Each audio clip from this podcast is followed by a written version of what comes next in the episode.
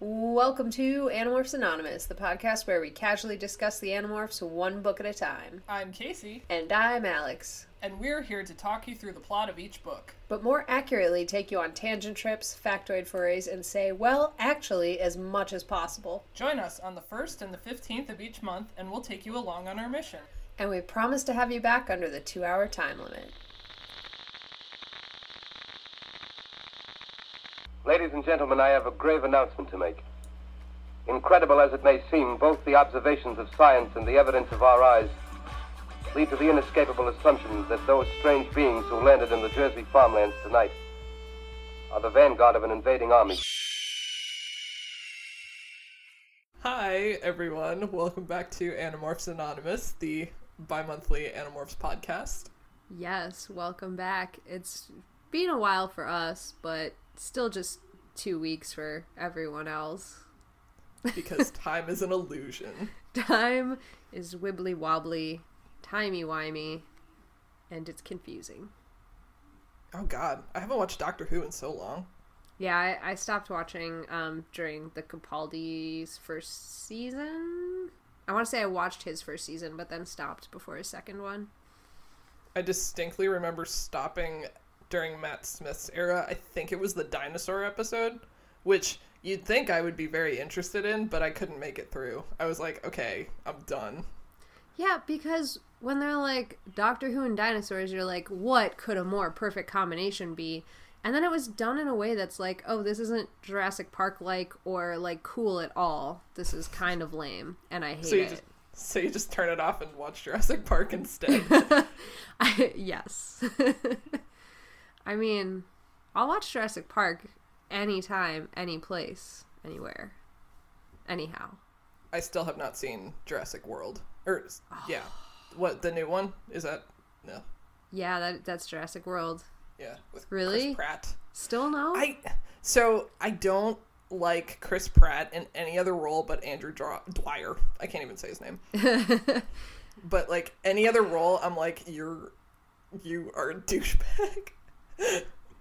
I uh. mean, kinda, but it's he's in.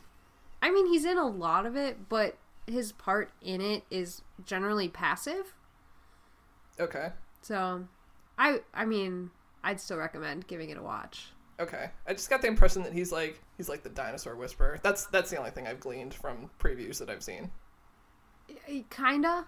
Um, but Okay. then there's uh, there's a twist on that at the end. Although that's pretty much. It, I'm sure you've seen the trailer for the second one now coming out, right?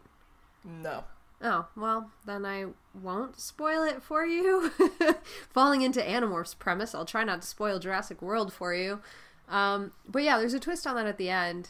I, and I he is that character. Like I think it would have been a lot more true to the series if they had have brought in more of like a Muldoon type of character that's like not the whisperer, but he's like I've hunted big game and I know like the way of the beasts because we've been in this dangerous game of hunting each other forever that would have been cooler, I think, and like more in line with the series that um, was written by Michael Crichton.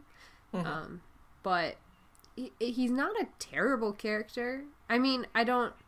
I think he's able to get away with a lot because he is like you know Andy Dwyer and like the beloved Chris Pratt. But I mean, he's not terrible Okay. and it's not even really this is more it's more of a monster movie like you'll like it a lot better if you go into it thinking this is a monster movie because they made like a werewolf hybrid dinosaur and there's other dinosaurs on the side that are very cool and the park itself is like the park itself is really what blew me away it's like an amazing new structure like they did so much with what they could kind of glean from the original series and it, i really appreciated that but like if you go into it as a monster movie, it's like, yeah, this is pretty cool. Okay. If you go into it like the original series, where you're like, oh, I love Jurassic Park and dinosaurs, and I like the, the accuracies of dinosaurs, and I like how when they discovered they had feathers, they put feathers on the dinosaurs, then you're gonna be like, oh, this is a little lame. I see. But that's why I'm really excited for the second one because it's all about them like going onto the island and rescuing the dinosaurs, which is like the coolest concept ever. Wh- Why, why are they rescuing the dinosaurs? Did the Because the island blow island's blowing up. Yeah. Oh wait, I have seen the trailer. I see like the dinosaurs like jumping off the, the cliffs into the water Uh-huh. and shit. I'm like babies. Yeah, that's what's so cool because it's like it's related to Jurassic World 1, but it seems and of course I haven't seen the movie so I don't really know, but it seems like it's like a totally different con like basically it's Jurassic Park 2 redone. As Jurassic World was Jurassic Park 1, Jurassic Park 2 is Jurassic World 2 because they're bringing the dinosaurs to the mainland. Oh my god, yeah. Yeah. So That's that'll end well. it ended super well in the first one. And Jeff Goldblum's in this next one too. I was literally just about to ask if Jeff Goldblum comes yeah, back. he makes a Oh, cameo, I believe. And there's been rumors that um my my favorite boy, whose butt I love, is coming back too. Oh my god. Your favorite boy, Sam Neill. Sam Neill, who I swear to Oh, God. God, I don't remember what movie it was that he was in, but his butt was really nice. Okay. When he was younger, I mean, I don't know, it's probably still okay. He also, I started following him on Instagram recently, and he like lives on some sort of farm, and so he's constantly posting pictures of like his animals, and he just posted one of his horse that like doesn't like horses, but then a big like sheep ram wandered into its paddock, and now they're inseparable, so they just stand together eating stuff. I love it when animals of different species are friends, Me too. which is why I loved this Animorphs book. Wow, this Animorphs, that's a great lead in. Holy shit, that was seamless. That was. Wow, yeah. So this was the book from Ax's perspective. Yay! And it's about different species getting along. So how did you enjoy your first book from Ax's perspective? I loved it. Um, I thought it was like freaking hilarious. Like Marco's book was really funny, but this was freaking K.A. Applegate is a comedic genius. Like, Yes. Yes, she oh, is. Man. Oh man. And I, I think we really got to know Ax a lot better in this book. Um, we kind of saw his uh, his character arc and his kind of conflict between helping the humans versus staying true to the Andalite law, which is really really interesting stuff. Yeah, and I think that also gave us that glimpse into why honor is such an important thing to him because we've made we've made fun of it basically in every other book he's in about how he's Right. like honor but um it, it really gave a good perspective into why that's important to them Yeah. so i appreciated that um also now that we've had all of the characters let's let's go back to our promise we made in episode one what hogwarts houses would we sort them all into now that we have an insight into all of them Jesus. oh no. i know it's harder now than before i think except for cassie she's still hufflepuff Oh yeah, the hundred percent. She's Hufflepuff. Mm-hmm. Um, I would say Jake is still Gryffindor. i was just gonna say i'm Yeah. i think jake's a gryffindor mm-hmm. marco ravenclaw Yeah, yeah, definitely, mm-hmm.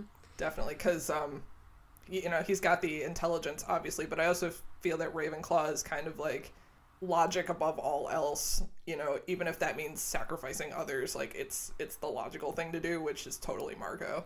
yeah um, I'm still torn about Rachel though, because I know I think you said Rachel for Slytherin. I yeah, and I yeah. yeah, yeah. You still maintain that? I I maintain I think she could be, and I know we also talked about revisiting this a lot later in the series. Like we were gonna do it once now, once we had read all the characters, and then once like very far at the end. So I think um, the discussion around her will develop as the story develops. But yeah, I could still see her. See, I'm torn though. I think she could be a Slytherin. I think it can be argued. I don't necessarily know that she is. Right. So that's my feeling on that. Yeah, because I feel her um her actions, like her outward actions, are very Gryffindor, yeah. but But she can go dark, and that's where I think that Slytherin comes in is that she can do things that are she's like a hero Slytherin almost. Like her actions are good and what she does is good, but she can be swayed to go to those dark places and do things from a selfish place or a place of self-serving. Like not it's not always um the heroic action that she takes. Even though that's what it ends up being. yeah. Um, I mean, I I don't necessarily think that selfishness automatically makes you a Slytherin because um, the thing about Slytherin, I feel, is that like they'll they'll save their own skin if need be. Um, But then again, I don't see how like fucking Peter Pettigrew ever became a Gryffindor because he's never shown any like form of bravery. Um, yeah, yeah, that's so true. It's not, you know, it's not set in stone. yeah. I don't know. Yeah. I'm confused about Rachel. And like like I said, I still think she'd be like the hero Slytherin, not like Yeah. she's not one of the bad guys. Oh yeah, yeah, yeah. So what about Tobias then?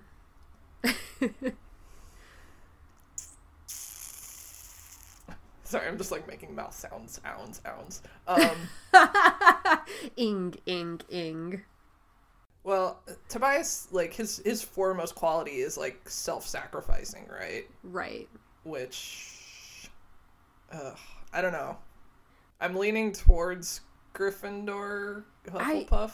Yeah, I was gonna say he's like a Neville Longbottom type Gryffindor. Mm-hmm. Like it takes.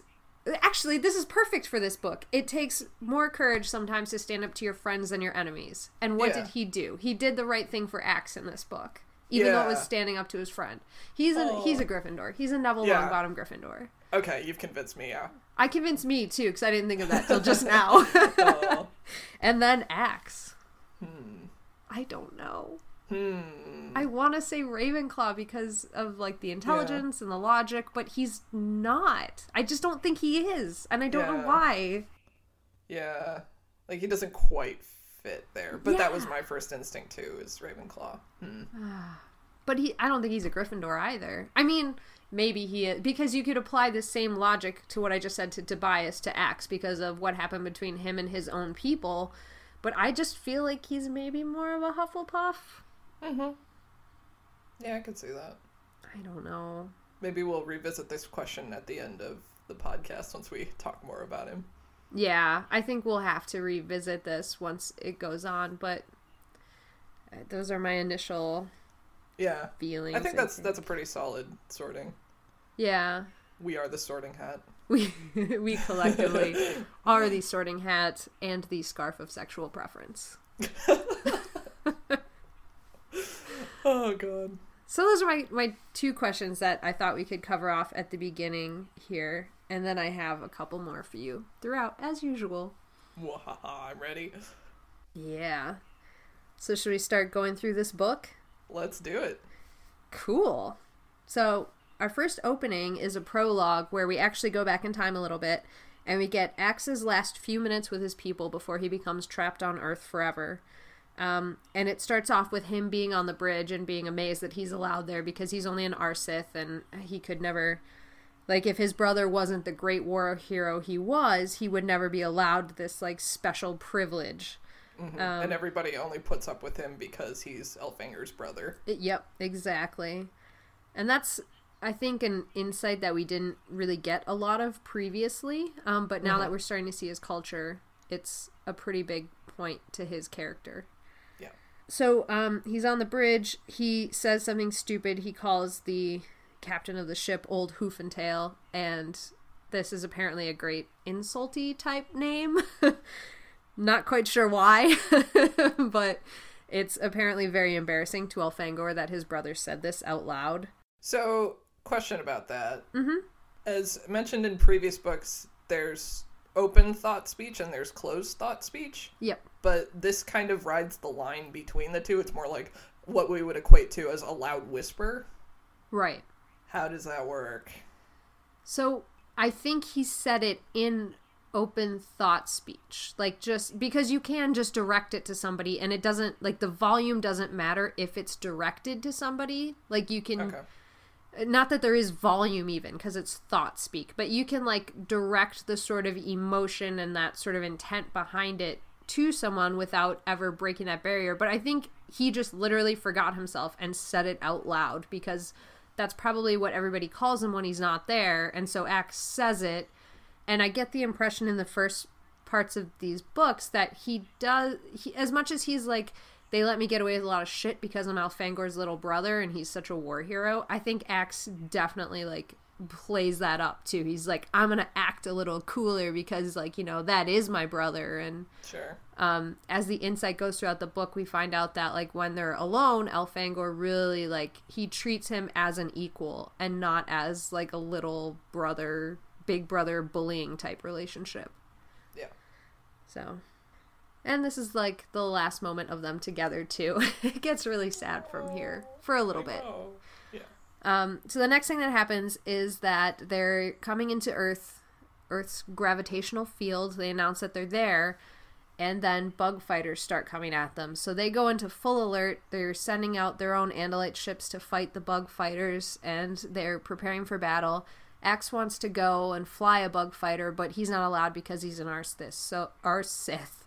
So um, he and Elfangor share this moment where Ax wants to go. Elfangor's saying you can't. You have to go back to the dome and stay there where you're safe. And he's like, I don't want to be safe. I want to fight. And Elfangor's he like kind of goes, one day, one day we'll fight together. Don't worry. But for now, you know, you have to go do this. And he kind of gives him this moment of like, you know, yeah, I understand, but just just go just go sit in the corner for a little while longer.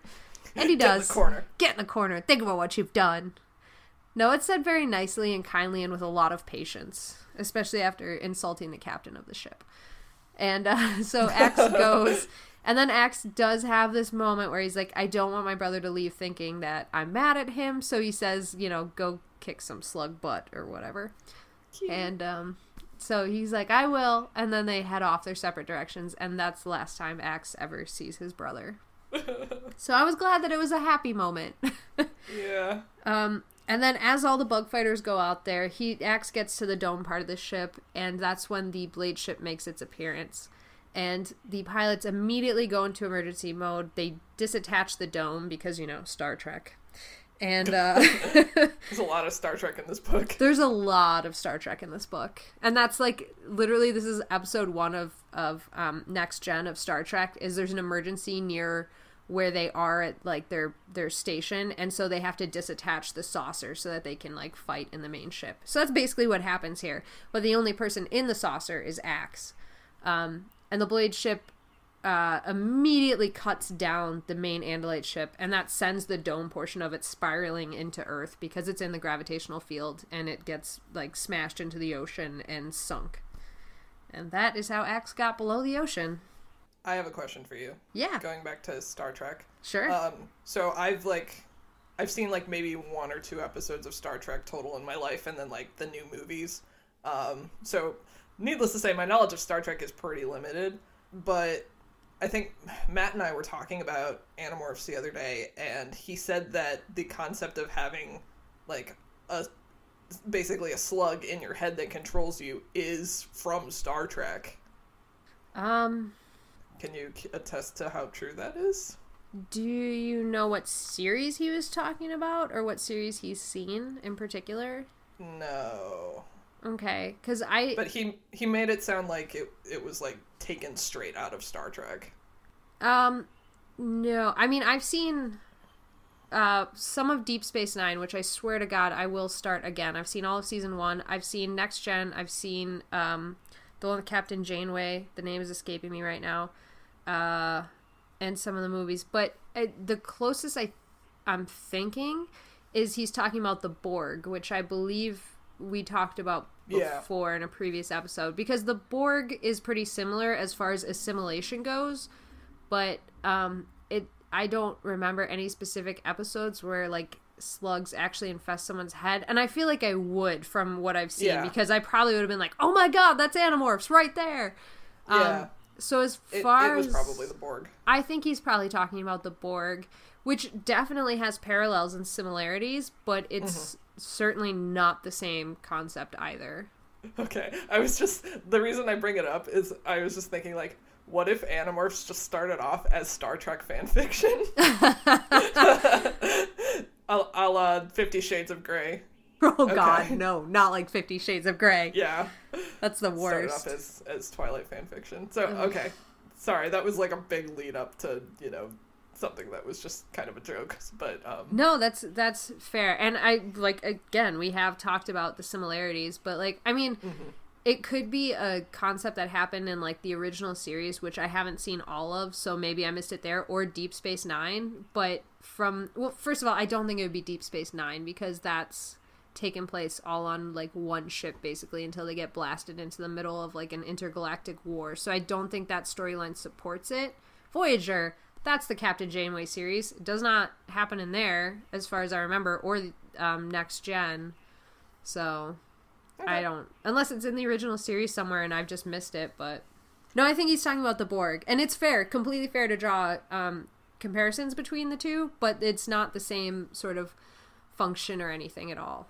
Well, it's not like the concept of mind control is a new concept either. Right. And the Borg is more about it's not like they send something out that infests you. The Borg takes your body and puts it into their collective, and that builds their knowledge base, which is similar to the Yeerks, but your body actually like stays on the ship and is turned into like a cyborg thing, and your mind is part of this hive mind instead of like it's a thing that is its own individual thing taking over you. Mm-hmm. Anyway.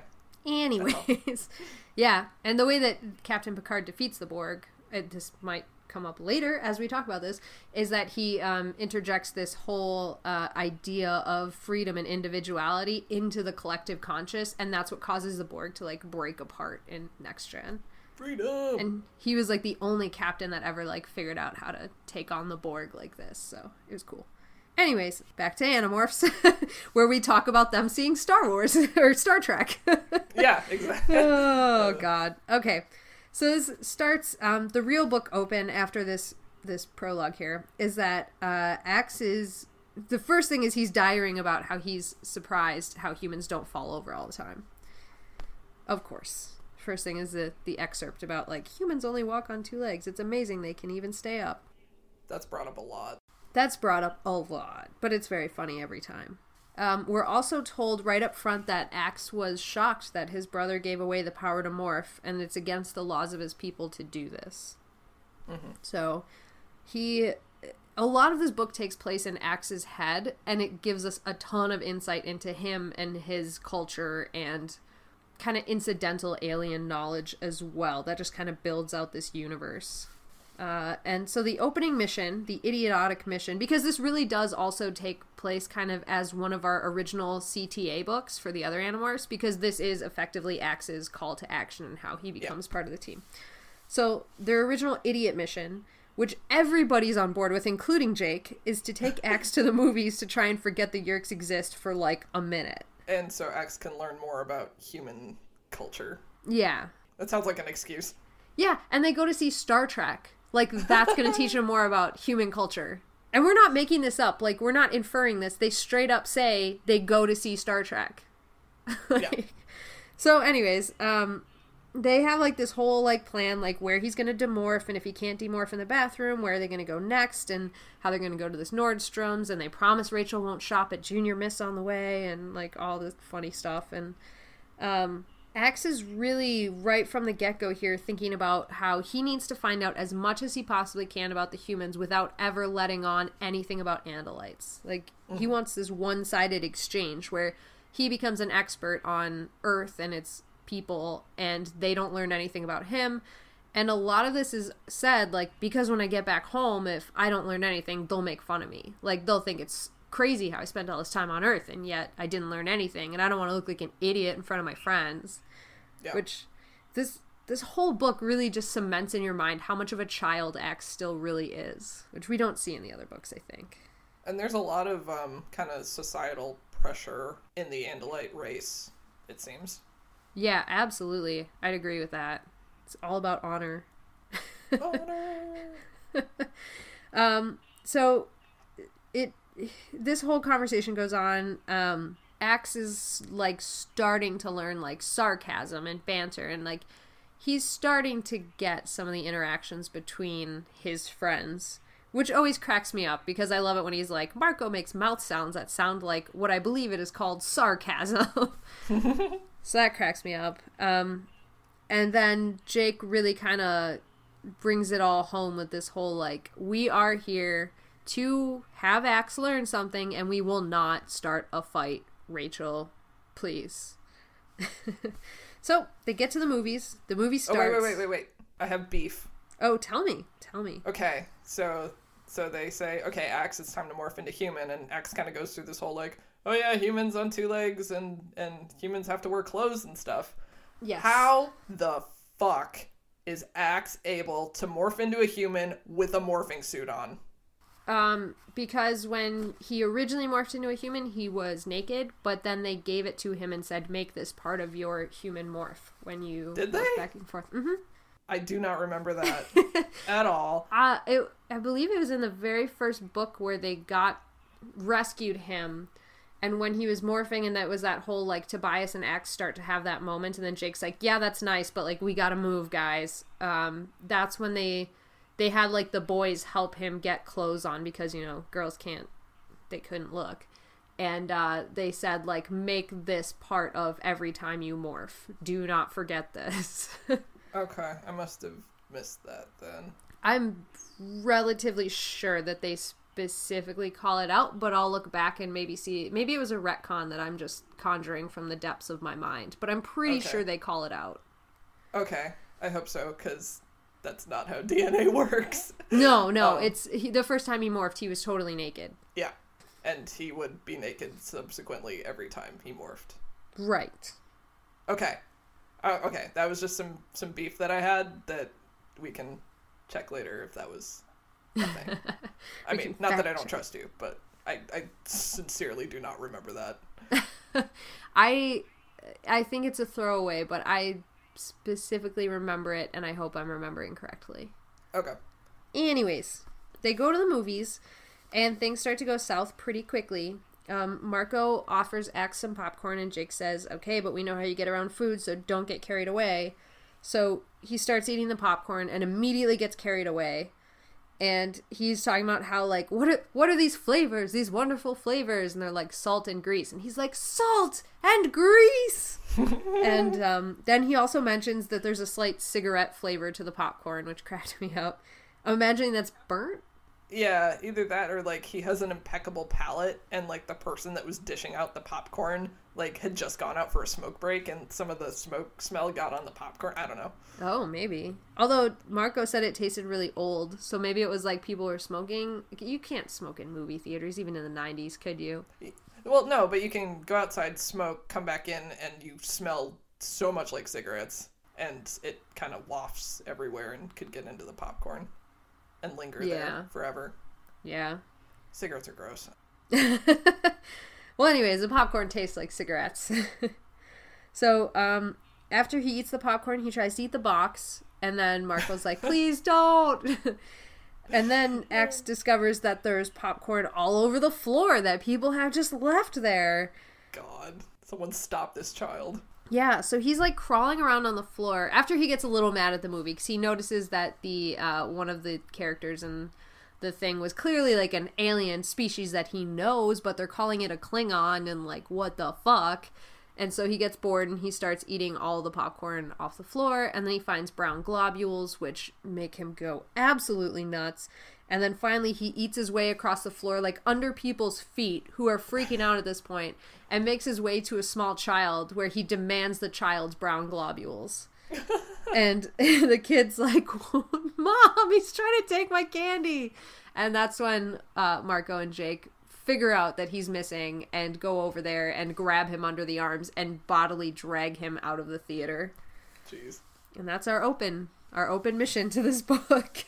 Ax is such a disaster. He's always a disaster. It's Oh so God. funny. He's so such a disaster around food. And it's always amusing. Like it's never not funny when he's going batshit insane around food. yep. Oh, oh. And then they go outside, and Yes. there's a man yelling and screaming about Yeerks. Which is bound to be a good thing, right? Yeah. This is the first indication that they see that them destroying the Kandrona a few books ago has actually done some damage. So that's pretty exciting. Um, except for the fact that when we're looking at this from like Jake's perspective, he's like, finally, it's happening. We're you know they're they're going they're going nuts. They're losing their host bodies. There's going to be like 15 20 people. They're not going to be able to ignore this group of people that say that there's aliens taking over. And ax is kind of like yep yep. And marco's like jake's right. This is great. And rachel's the one that says and ax points out rachel's a true mind of a warrior here. She points out there's no way that they don't have a plan for this. This is a one-off scenario. But there's mm-hmm. no way that this is they're letting them get away with this and she's right. Because we find out, or it's implied at this point in the book, that when they come to pick him up, an ambulance shows up and they kill the guy. Yeah. Yeah. So, um, the kids see it but don't really get it. Ax is the one that says, I saw the cylinder that they got and pressed into his neck. And yeah, that's the Yeerks. They cover their tracks. They don't let things like this slide, they cover up anything like this.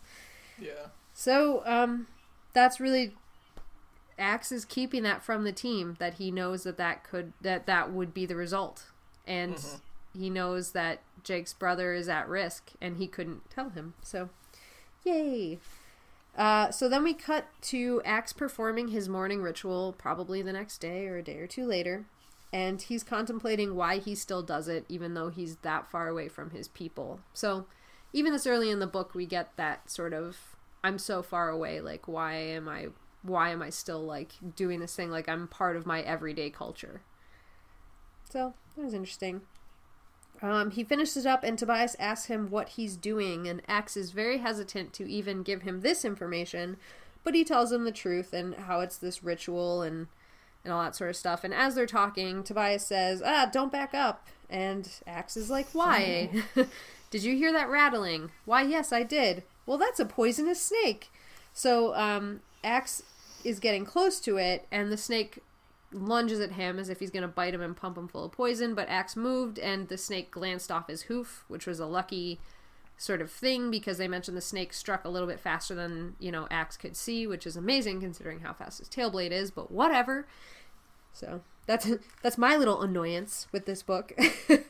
Oh, oh, okay. So, let's Yeah. talk about this rattlesnake. okay. So, immediately, you know, this was another kind of trigger for me to be like, oh, based on the range of a rattlesnake, I can figure out where they live. Because that's. I knew you I would. I knew I almost wrote Okay. it down to ask you if you had looked that up. I did. I did look it up. um, so my previous guess was that they are in a suburb of Seattle, Washington. That was my guess. I looked it up. There's only one type of rattlesnake that is native to Washington. That is the western rattlesnake, and it's only found in the eastern part of the state. It is not found anywhere near the Seattle area. Okay. So, if that information is accurate and checks out, which I'm not like totally convinced that it does, mm-hmm. but that means that they cannot be in Washington in Seattle. Um, because obviously they live close enough to the ocean that they can just like walk over there or like take a bus over there. Yeah. Like, so they have to be near the coast. So I'm no longer convinced that they live in Washington. um, also, I had a problem with the with the snake bit because I'm picturing like Ax is standing in kind of the same spot when Tobias comes over and they start talking, Yeah. and a snake wouldn't just go up to Ax and like start hissing threateningly. Like rattlesnakes avoid you. Right. Like, they only do that when they're cornered and threatened. So I don't understand what the hell was up with this snake behavior. I think it was just a convenient snake. Yeah. So I was having a bit of an issue with that. But Yeah. anyway, that's that's when I messaged you last night and I was like, "What the hell? I'm going to mansplain this whole book." Good. Yeah, I think uh, the snake being there was convenient because at this point, I don't believe they're walking through the woods. They do start walking through the woods, but at this exact moment, they're not. And that's snake rattlesnake habitat is not really the woods. Yeah, it's more um kind of desert area, Yeah. right? Yeah, Like- yeah. not to say that it's impossible. It's just not generally their territory. Yeah, and like I know the whole rattlesnake thing is a plot point that pays off later, but yeah, I'm I'm back to being confused about where they are. Yeah. So, I'm Wait, not- you- I'm you know where they answer you. live. I know Yeah, where they are. okay, okay, okay. Yeah, they um Yeah, I know where they are, but Okay. I'm not But, gonna say. yeah. Okay.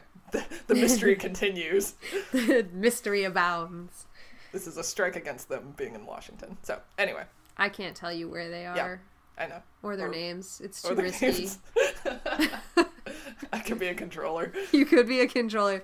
I mean, it's a security breach. I haven't seen you for three days straight, so I just don't know. Cool. Yeah, so um, the snake thing happens, and then Ax acquires the snake. So that's the plot point later part. Yeah. Um, and then Tobias asks him that they. He says that all the Animorphs have a burning question: How does he eat? And I realized that Jeremiah and I spoiled this for you in the last book. Um, not really. I th- I remembered that fact from like when I read these books Okay, good. like back in college. So I, I did kind of remember that bit. So. Okay, good. I was afraid after like I don't know why it just seems like such common knowledge that like Jeremiah and I it never occurred to us that like you wouldn't know this and luckily you did already know this, but like that could have been a spoiler. So anyways, sorry for okay. almost It's spoiling not- something. It's not overtly important to the Okay, good. plot. Good. It it's really isn't. It's just something that's brought up in this book. yeah.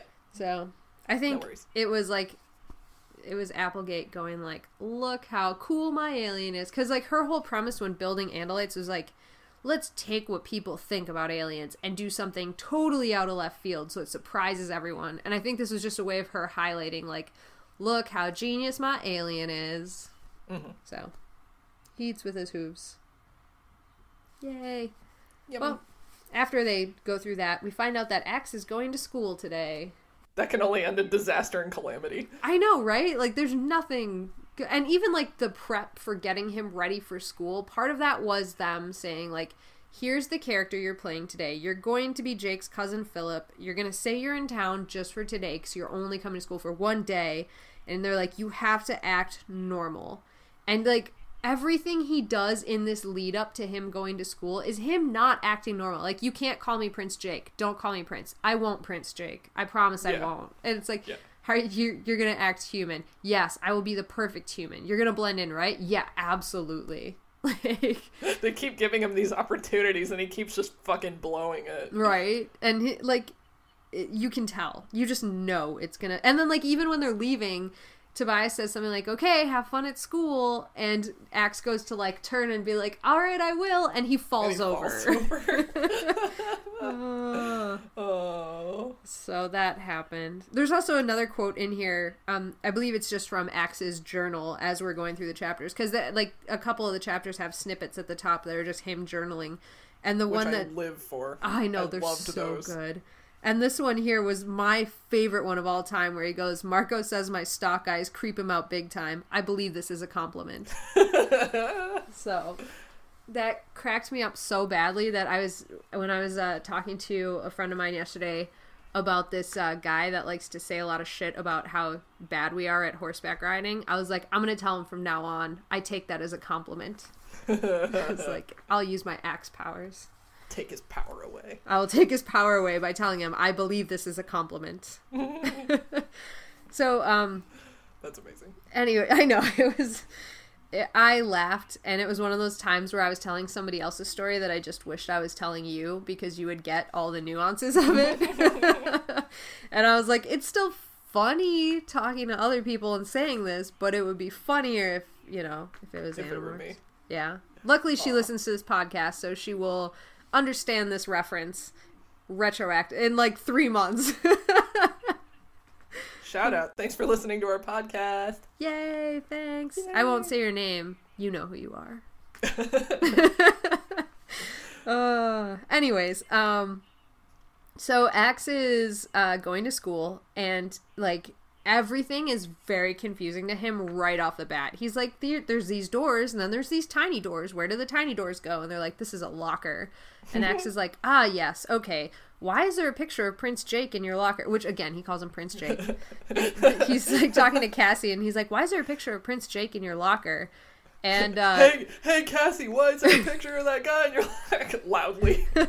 in front of everyone, and like, oh my god. and then she's like, "Oh, you know," and he's like, "He's right here. Prince Jake is right here. Why is Hey, there a Jake." picture?" hey, hey, do you like him?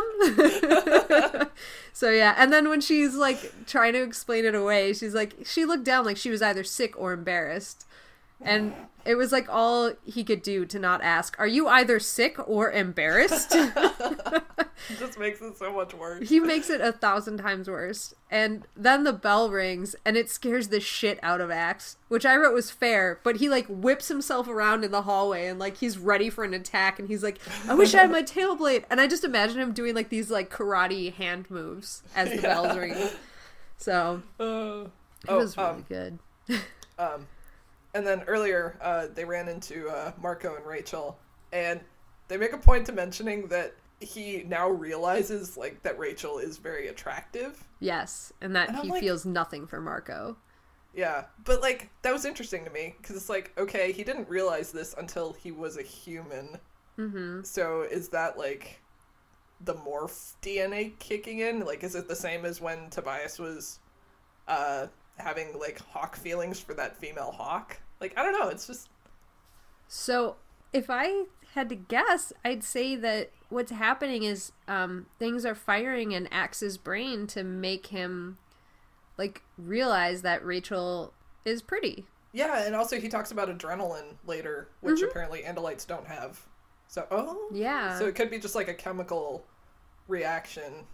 Right, exactly. Like he sees like I don't know, whatever blonde hair, blue-eyed, symmetrical face, like, you know, body shape, all that sort of stuff and thinks like, "Oh, yes, I understand now why people think she's pretty." I'm imagining it's just a reaction in the brain because he doesn't like his andalite part of his mind doesn't react to it. He points out that like he understands in human morph why like that the human is attracted to her. The same way Tobias is like the hawk is I'm attracted to the hawk and I can't explain why. Uh-huh. Like I'm imagining that's that's that seems what it is to me and especially like, you know, just knowing that that's something that lights up in the brain when you see that ring of truth to it.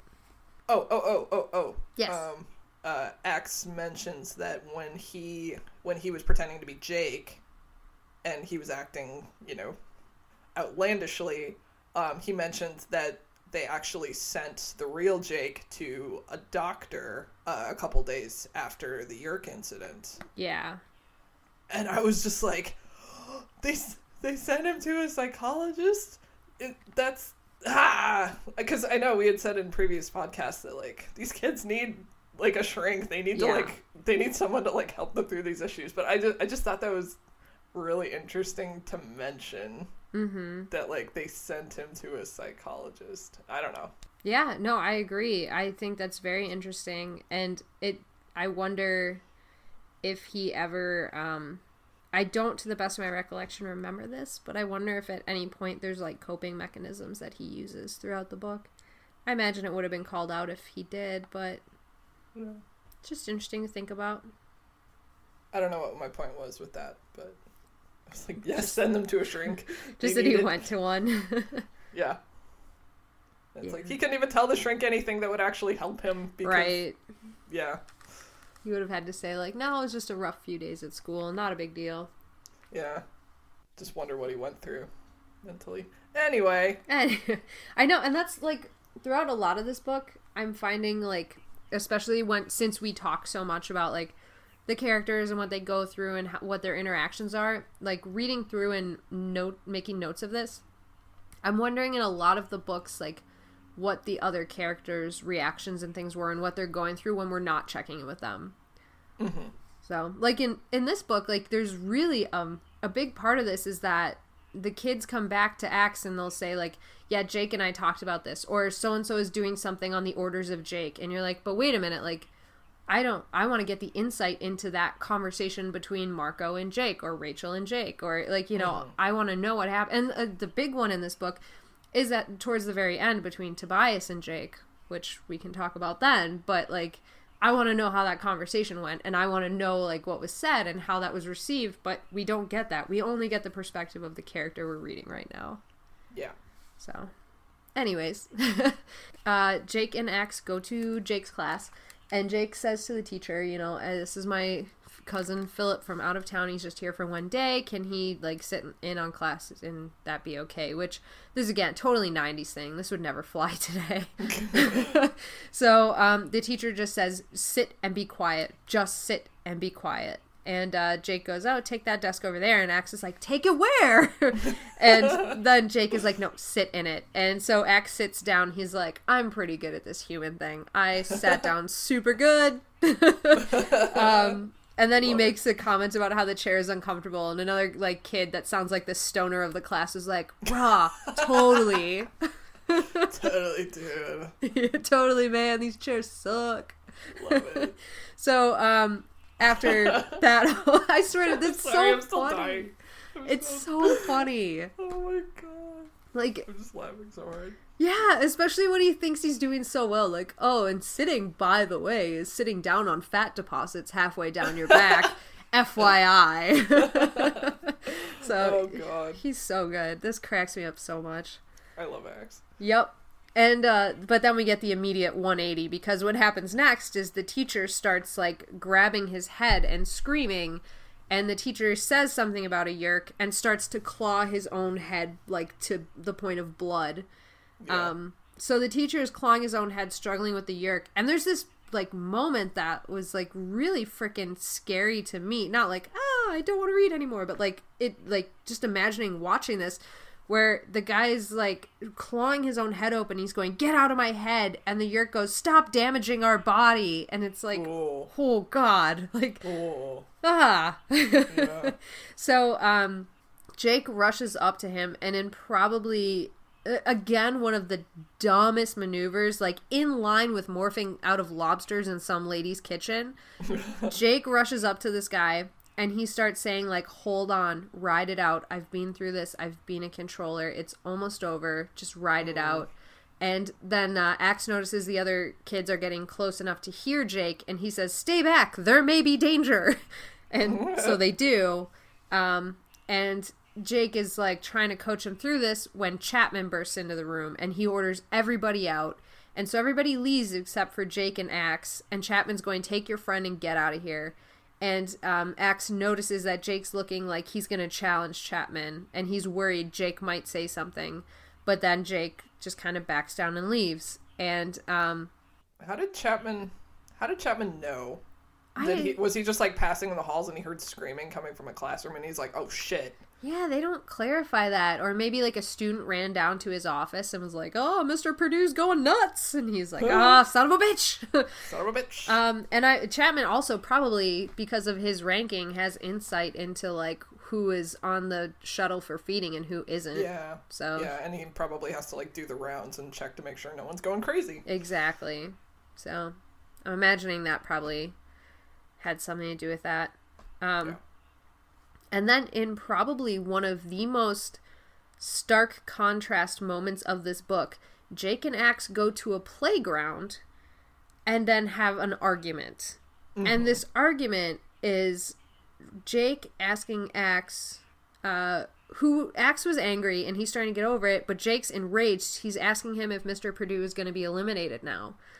And Ax admits he will be. And he said the Yeerks don't leave evidence. And Jake starts, like, it just sends him into this spiral where he's like, Ax, you're keeping things from us. And, you know, Rachel and Marco have both been asking me what we know about you, and the answer is nothing. We keep giving you information and letting you into our lives, and you are keeping things from us, including this. And that's when Ax admits that he he felt like if he told Jake that his brother stands the chance of getting eliminated if his yeerk doesn't feed, that he was afraid that Jake would not have destroyed the Kandrona. And Jake goes, If that's what you think, then you have a lot left to learn about the humans. And it's like this really intense fight taking place on a playground. Yeah. Like, what the fuck? so I liked that stark contrast. But yeah, uh, Jake says a few more things about how he thinks humans are just a pawn in like the Yeerk Andalite War, and Ax kind of he says, well, kinda, but he doesn't say that to Jake.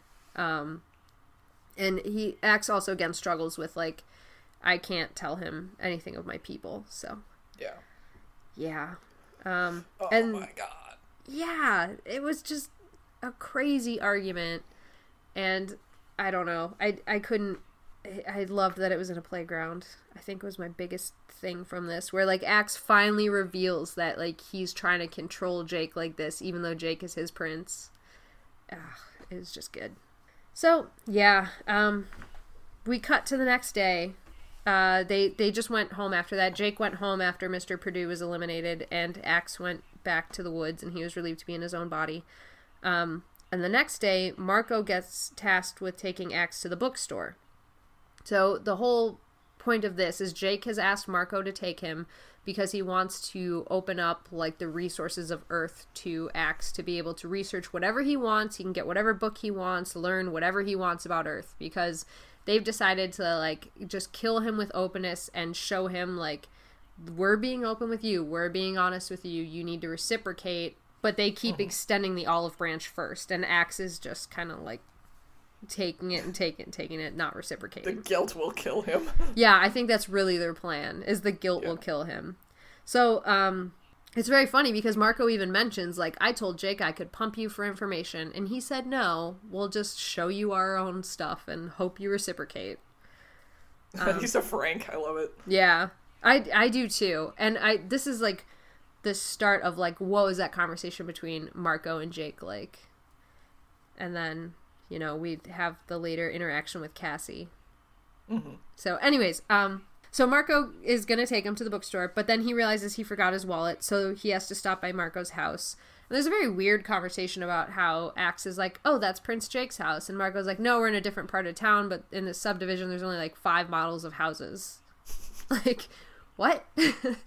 and to this day, when I go into subdivisions, I look at the houses to see if there's only two or three models because of this book.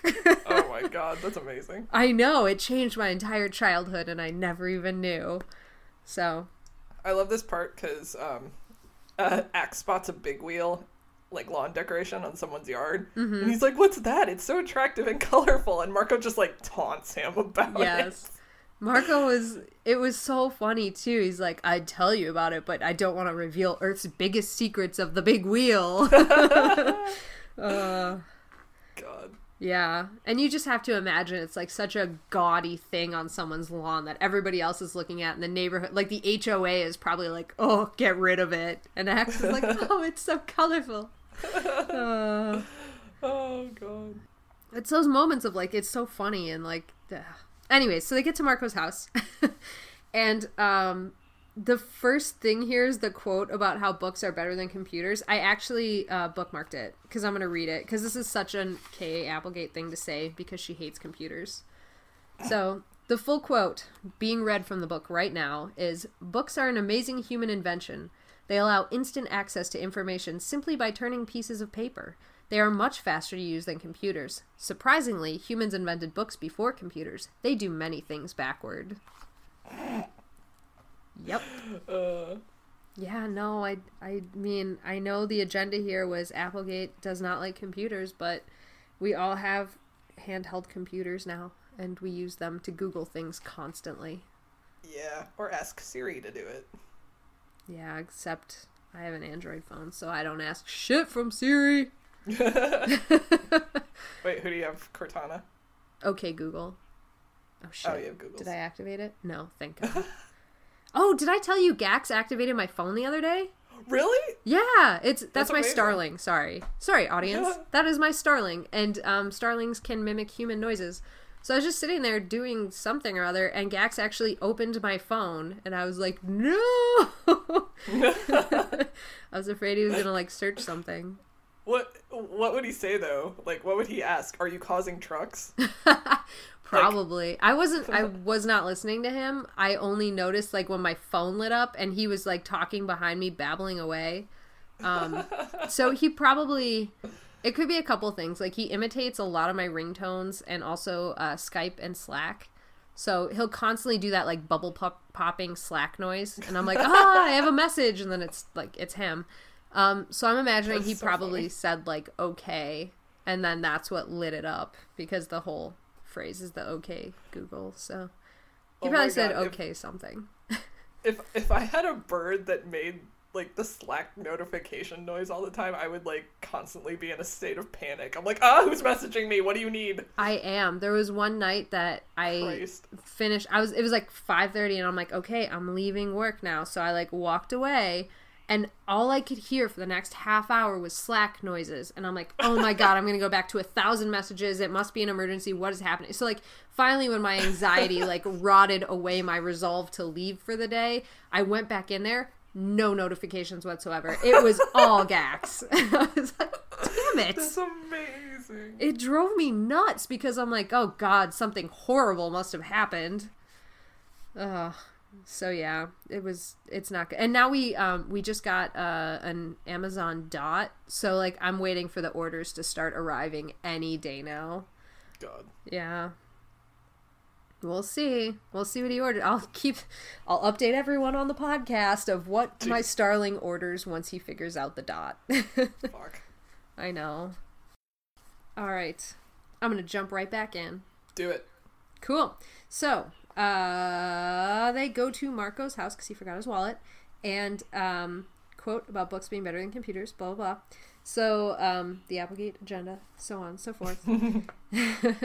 so, Ax is, um, at Marco's house. He finds this, uh, computer game, in quotations. And this computer game is where Ax thinks he has to correct all of the uh, incorrect symbols in it and all of the incorrect mathematical equations. And he's like, ah, this is very simple. Um, and that's when Marco's dad comes upon him. And since Marco has told him to only respond yes or no to his dad's questions, it leads to this very funny interaction where Marco's dad is like, oh, you must be Marco's friend. And he's like, yes. He's like, what's your name? No. Your name is No? Yes.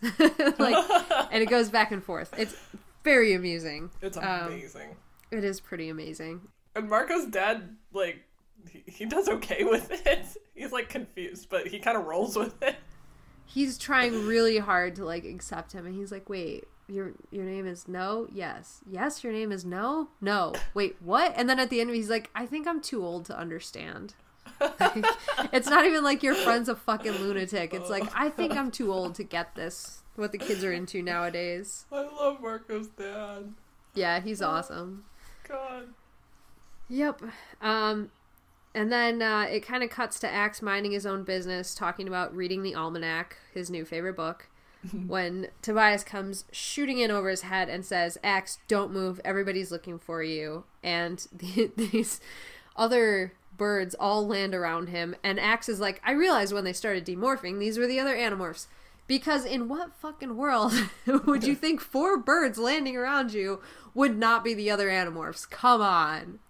So, anyways, Ax. He's not is- from Earth. He doesn't know. I guess I wasn't willing to accept that.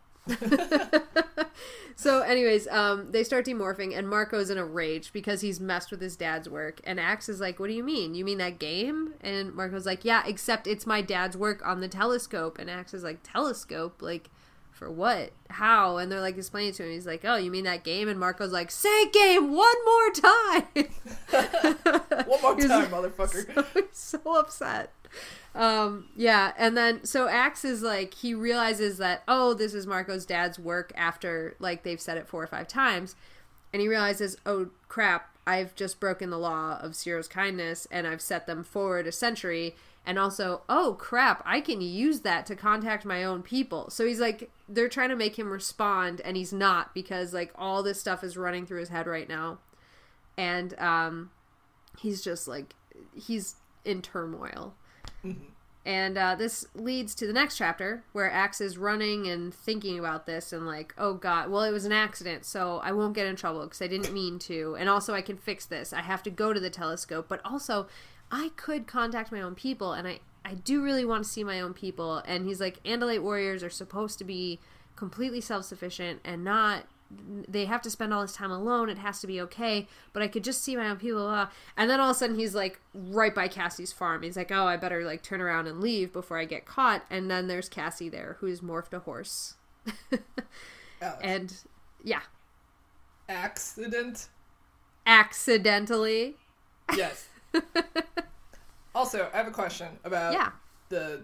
Okay, so he realizes he can he can break through Z space and send messages to his people. Uh huh. And later they call it like a Z space communicator. Mm-hmm. Is that different than a Z space transponder from book five? Um, only in uh, the actual functionality of it. Like the Z Z space transponder was a specific part, but Z space communication is what that part does. But I guess because in book five the whole thing was you build this Z space communicator to summon a uh, a ship down so he can Right, hijack that- the ship and then get back to the Andalites. Why didn't he just contact the Andalites back then? Uh, because it was a distress beacon that he was building, not a communications array. Oh, okay, Yeah, cool. that's a difference. Thank you. But uh, Z space is like where they channel everything Yeah. through. Yeah. Yeah. Yep. Okay. Anyway, Cassie's there. Yeah. Anyway, so um, Cassie is demorphing from a horse, and uh, so she's. It's stated here from Ax's perspective as if he just ran into Cassie. I would be willing to bet relatively large sums of money that Jake put her up to this. But she goes on to say that Jake would be mad at her for using morphs for personal things because she just wanted to morph a horse and run around because she likes to do that. I think that's a lie. I think this is a mission, and she's just trying to build up a communication with Ax. I think this is Cassie using her ability to um, see emotions and to find out emotions, and using it to try and gain Ax's trust and find out information that way. Well, shit, she fooled me. Yeah, but she can't fool me. I see through. but you're also omnipotent. You know everything that happens in the series. well, that's that's not true. I mean, I don't know things that aren't explicitly called out, and this isn't ever explicitly called out. But I have my sneaking suspicions that Jake is using her tactically for this. I have my suspicions, I, that makes sense to me. Mm-hmm. But we don't know for sure. So, uh, anyways, I I really think Cassie's trying to pry, and also when that happens, Ax has another moment of like, but I don't think Jake would get mad at you. He seems to have a, a special sort of you know exception to the rules where you're involved. And Cassie's like, no, no, no, we're just friends. And he's like, ah, but I've seen you intertwine your fingers. And then she's like, oh shit, you got me. Nothing gets by you, Ax. Nothing gets by you and your four stalk eyes that creep people out. well, four eyes, two stalk eyes.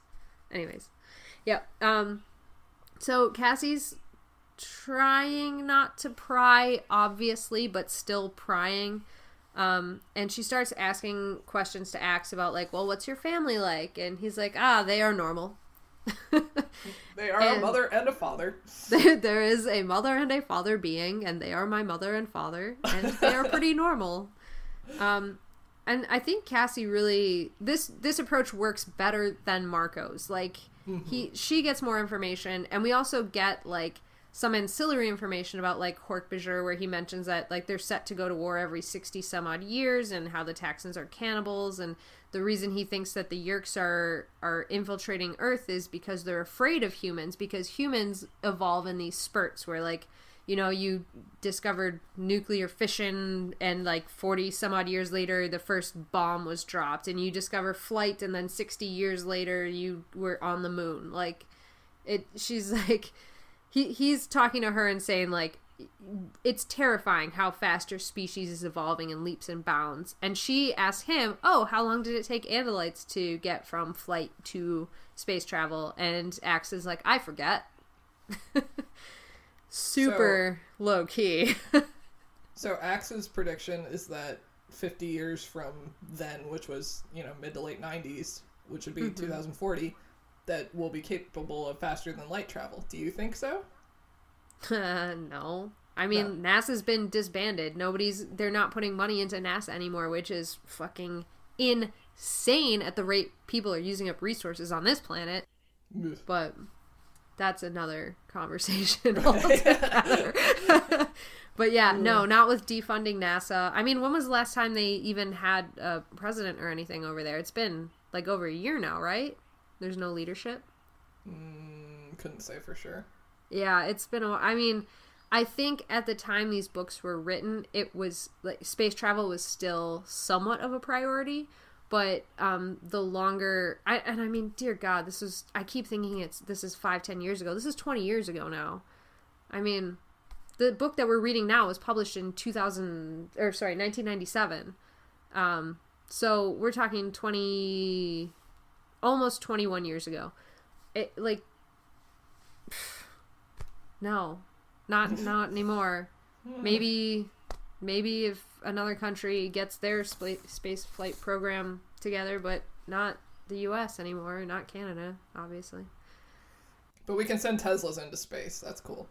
That's true. If they if they privatize it and Elon Yeah. Musk has anything to do with it, then we will. I mean, we're certainly on track to colonize Mars by that time, but I don't know about faster than light travel. I mean, that that would be pouring a lot of money in. So, and again, you can't ever say maybe tomorrow there will be the breakthrough where we figure out faster than light travel, but then they just have to like figure out how to make it commonplace and blah. So it, I mean, it depends, but I don't think so. Not with the space program in the state it's in now. Yay! That was a really long explanation for a question I should have just said yes or no to. That's okay. Sorry. we we can cut all that out if you want. It's kind of topical. Well, we'll. Kinda. Yeah. We'll see. Anyways, um, so Cassie's kind of plying Ax for information. Um, and then she invites him over to dinner. Uh, and he says something like, Won't your parents be suspicious of me? And she's like, You've been Jake before, so be Jake. And Uh. with okay, so this sealed the deal for me. with how much Cassie is like, we can't morph whales without permission. Do you think Cassie would ever say you can morph Jake without Jake's permission? yeah. No, n- she would never. Unless she and Jake um, came up with the cockamamie scheme to do that. yeah, I I 100% believe they do. Okay. Yep, they're like show Ax a good time, wine and dine the alien, bring him into the inner folds. So um yeah, I, Cassie for sure has Jake's permission on this, and so Ax comes over and Cassie's dad is like, "I made my chili of doom." Fuck. Th- this really made me want chili. Like Did it? this whole section, I'm just like, I need chili in my face. With jalapeno cornbread? Yeah, that sounds amazing. Ugh, no, Ugh. jalapeno I never get gross. cornbread. I never get cornbread anymore because Matt doesn't Really? like it. What? Uh, What is wrong with him? many things. I okay, I had this amazing cornbread once. Um, it was this lady that no longer works for a company that I no longer work for. Also, um, she brought it in as like a celebration of her last day. Like she had a barbecue type cookout thing, and so she had extra cornbread, and there's actual chunks of sweet corn in it. It, oh my god, it was so like moist and amazing, and then the chunks of sweet corn. It was like the best cornbread I've ever eaten. Like I ate like fucking half a loaf of it, and I was like, oh, I need more. Fuck. And I'm really bummed I'll never have that cornbread again. So that's my cornbread story. But that, when they said jalapeno cornbread, like way to ruin perfectly good cornbread. Oh, I like jalapenos. I hate the flavor of jalapeno. Not even the spiciness, the flavor. Mm-hmm. I hate it. Jalapenos. The jalapenos. I mean, I'm not great with spicy, but like the flavor sucks. So, anyways, Anyway, after the cornbread cast that we're starting, Another new podcast. another new podcast where we just talk about cornbread. So it's our weekly cornbread cast. so, anyways, um, Ax is having he's gonna have dinner with them, and they like Cassie says like, oh, oh God, no! If you're making the chili, Ax has already eat or Jake has already eaten. He's not hungry, and they're like, nope, you're over here now. You have to try it. And uh, finally, he does, and he just like goes ballistic. He's like, it burns, but in a totally new way. And finally, he yells, "This food is wonderful!" and um, the, Cassie's dad is like, "Oh my god, you're my new favorite person. I love you. Finally, someone that appreciates spicy food." Aw. and it's just it's a sweet such a sweet moment and cassie's Yeah. parents just like lovingly take him in I love them. yeah they're so wonderful They're So nice. they are so nice like they're like the perfect little family i just i wish this was my family And they work with animals, which is just a cherry on top. i know and like they both do it they both work with animals so there's not even like those weird conversations of like well why do you have to have seven birds and it's like i just need them a little self protection there. This is really just about me, okay? oh my god. Well, it's not Yeah. like you're like, I want another bird. Let's go get another bird. It, it's literally like, okay, I found Yeah. another bird. It's not gonna leave me. Fine. Right. So. It's I tried to get rid of the last one and he came back. He Yeah. chose to live here. so yeah. Anyways, um Cassie's parents don't have this problem because they all love animals. So Yes. it's just it works out really well.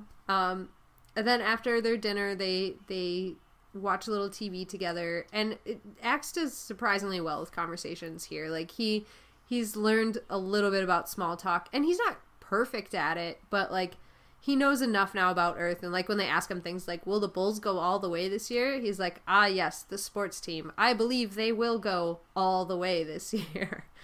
like it's it's pretty good. He does pretty well. So, That's Yeah. when Michael Jordan was still on the Bulls, right? Space Jam. um, when did Space Jam come out? Ninety six or seven. Yeah, maybe maybe a little later. Anyway, it was a Michael Jordan era for sure. Yeah, anyway, they were still yeah. I don't know, I'd have to ask Scott and that just sounds hard. Scott, know tell us about the sports ball. Scott tells us about the Bulls.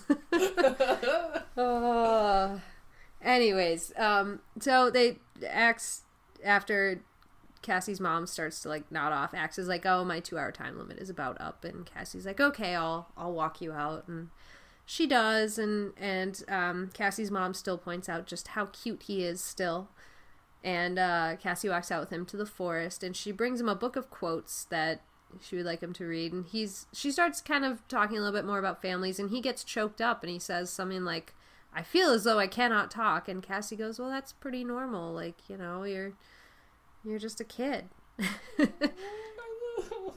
I know. And then she asks Ax, Ax to point out the star where his planet is if he can, and he does, and he demorphs while still looking at the star where his parents and family and people are, and he feels lonely.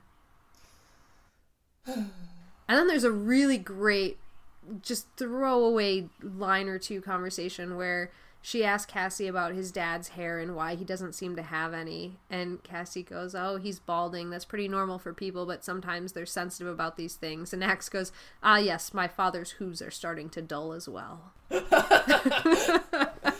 I just loved that. I, yeah, and I love all the the kind of parallels that are are coming through, and especially because Ax is showing this this longing and this like very kind of human emotion of missing his family, and he has this longing to be with them and to have to reunite with them, and in the same way that the others really want a normal life, and they want and like Jake wants Tom to be normal. Like it's it's Yeah. ugh, it's just great.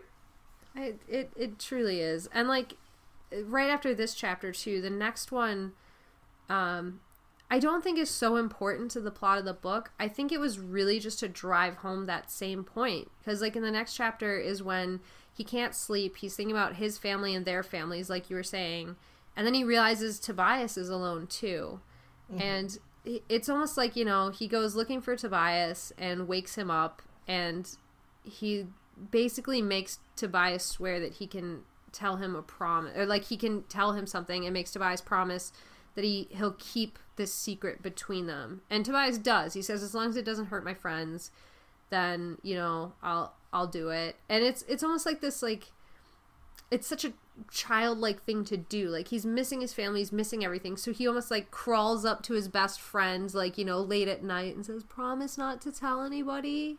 Yeah. And it's like, you know, yeah, pinky swear, kind of. Even though, Aw. you know, he promises on Elfangor and they can't, you know, they're both like in this weird situation, but it's this really like relatable child scenario of like, I promise, it's between Yeah. us, you know, we pinky swore, we're best friends. Yep. That's, sorry, I just thought it was cute. besties. they're besties and like, and you know, Ax is still like, I, he'll never truly be my best friend, but he's my best friend now. Aww. So, yeah. Anyways, I'll move along because otherwise we'll just keep talking about how cute they are forever. um, so the thing that uh, Tobias promises is that he will lead Ax to the telescope array and he won't tell anybody about it because Ax has a plan. So they fly to where the telescope is, and the chapter is basically just them flying and Ax contemplating why humans are allowed to wear less clothing at the beach and that sort of thing. And um, as they're going there, there's there's a few remarks between Tobias and Ax that t- speak to that tension of Ax not disclosing everything to him, but for the most part, they get to the telescope without incident, and they literally just dive through the large open telescope thing. so um, Ax gets in, and Tobias flies out and is gonna like kind of keep watch of this meeting that's happening in the next room that Ax can hear, but he doesn't really know that there's somebody there. Uh, or he doesn't really know like what the meeting is going on and who's coming in. So Tobias is gonna keep watch, tell him if anybody's coming his way and uh, Ax sets up the, the telescope to be able to talk to his homeworld. So he boots it up, he starts the connection, and he's met by an angry Andalite officer on the phone. Yay! so um, the first thing the officer demands is to give for Ax to give a report. Um, while they try to find his family, Ax does say he wants to talk to his family. He said we'll have to locate them. Until then, tell me what's going on. So he's telling the officer, I'm fighting with a small force on Earth. Earth is not lost yet. He estimates about a thousand people are hosts now. No clue how accurate that actually is, but that's his estimate. and then he finally um, he tells him Elfangor's dead. They both express that they're grieving for that loss, and then uh, he drops the huge bomb, which is Elfangor gave the humans the power to morph, and that's how we're resisting. That guy gets taken completely off the command instantly, and the old an older officer comes on from the council, the Andalite Council. And uh, while Ax is talking to this guy, he's kind of pumping him for information, like what did Elfangor do? Why did he give this technology away? What? Why is this happening? And then the guy basically says, "He is a war prince. In this time, we need war princes. So I want you to answer carefully. Did Elfangor give the power to morph to the humans, or did you, as an aristh who made a mistake and is under pressure, and Ax is basically forced to take the entire blame for this on his shoulders so Elfangor can remain the untainted war hero that he is to his people. That's fucked up. Yep. And part of the guy's argument is he basically immediately identifies what Ax was stressing about, which is by making this phone call and changing this programming, I too have broken the law of Seerow's kindness. And he's like, Ax, you've already broken it. So tell me again, did Elfangor give them that technology or did you? And Ax is like, it was me. so, um, this kind of ends with uh, the guy ordering Ax not to tell the humans anything more about Andalite or, or their technology, and uh, then they finally get through to Ax's parents. So um, Ax now has his orders, and he's going through all these sorts of emotions and stresses, and he's realizing like how shitty his situation is now, and how he's never going to become an Andalite warrior. And then his dad gets on the phone, and the first thing his dad asks is, where's Elfangor? And he has to tell his dad now that Elfangor's dead. And um that's horrible. First of all, that's what a Yeah. fucking terrible thing. He's just had to tell two like go through it two separate times that Elfangor is dead and one was to his own father. And then he and his dad have to go through the death ritual where um, Ax's dad confirms you know who killed him, you know who it was, you have the ability to kill them will you avenge your brother's death basically? And ax has to say yes yes i will. I will avenge my brother. Um, and then they finally get to start their conversation after going through these rituals. And he said the dad starts to say to ax oh i'm i'm so happy to see you. And then the controller cuts out. It's like oh shit. There's a human who has a fucking Dracon beam pointed. Oh god it's a yeerk host body. Oh god. And he's found. And that's fun so Ax is basically thinking he's done for because they just found him doing this uh, communications array nonsense and talking to his own people, and uh, then something weirder happens. Yay! It's a human Eh. controller with a proposition for Ax. This next part was raising alarm bells in my head Yes. because it's a new aspect of the Yeerks that I did not even fathom could be a thing. Yep. And that is that Yeerks can feel love and affection for other Yeerks. Uh huh.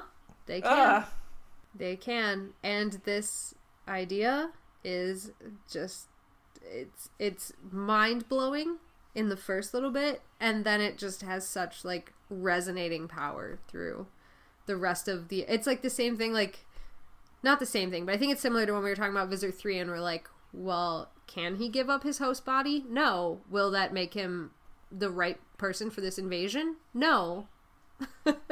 Yeah. So, anyways, yeah, um, this guy named Gary, who acts then says, "I know that's not your real name, so it's the Yeerk name Eslin numbers, because that's how Yeerks are named. It's like Eslin, Esplin, blah blah blah, and then like three, four, six, and all that sort of stuff. So, um, yeah, that's Yeerk naming conventions. Um, he tells Ax that he has a proposition for him, and Ax doesn't believe him. Tobias swoops in at some point and rakes the guy's arms, but it doesn't cause him to drop the Dracon beam. Uh, instead, what happens is Ax says, Well, you have this Dracon beam trained on me, so I guess I'm kind of at your mercy. And Eslin himself puts it on the ground and kicks it aside. And he goes, There you go. Now you can kill me if you want. So do, are you going to listen at this point? And Ax is like, Well, oh, okay.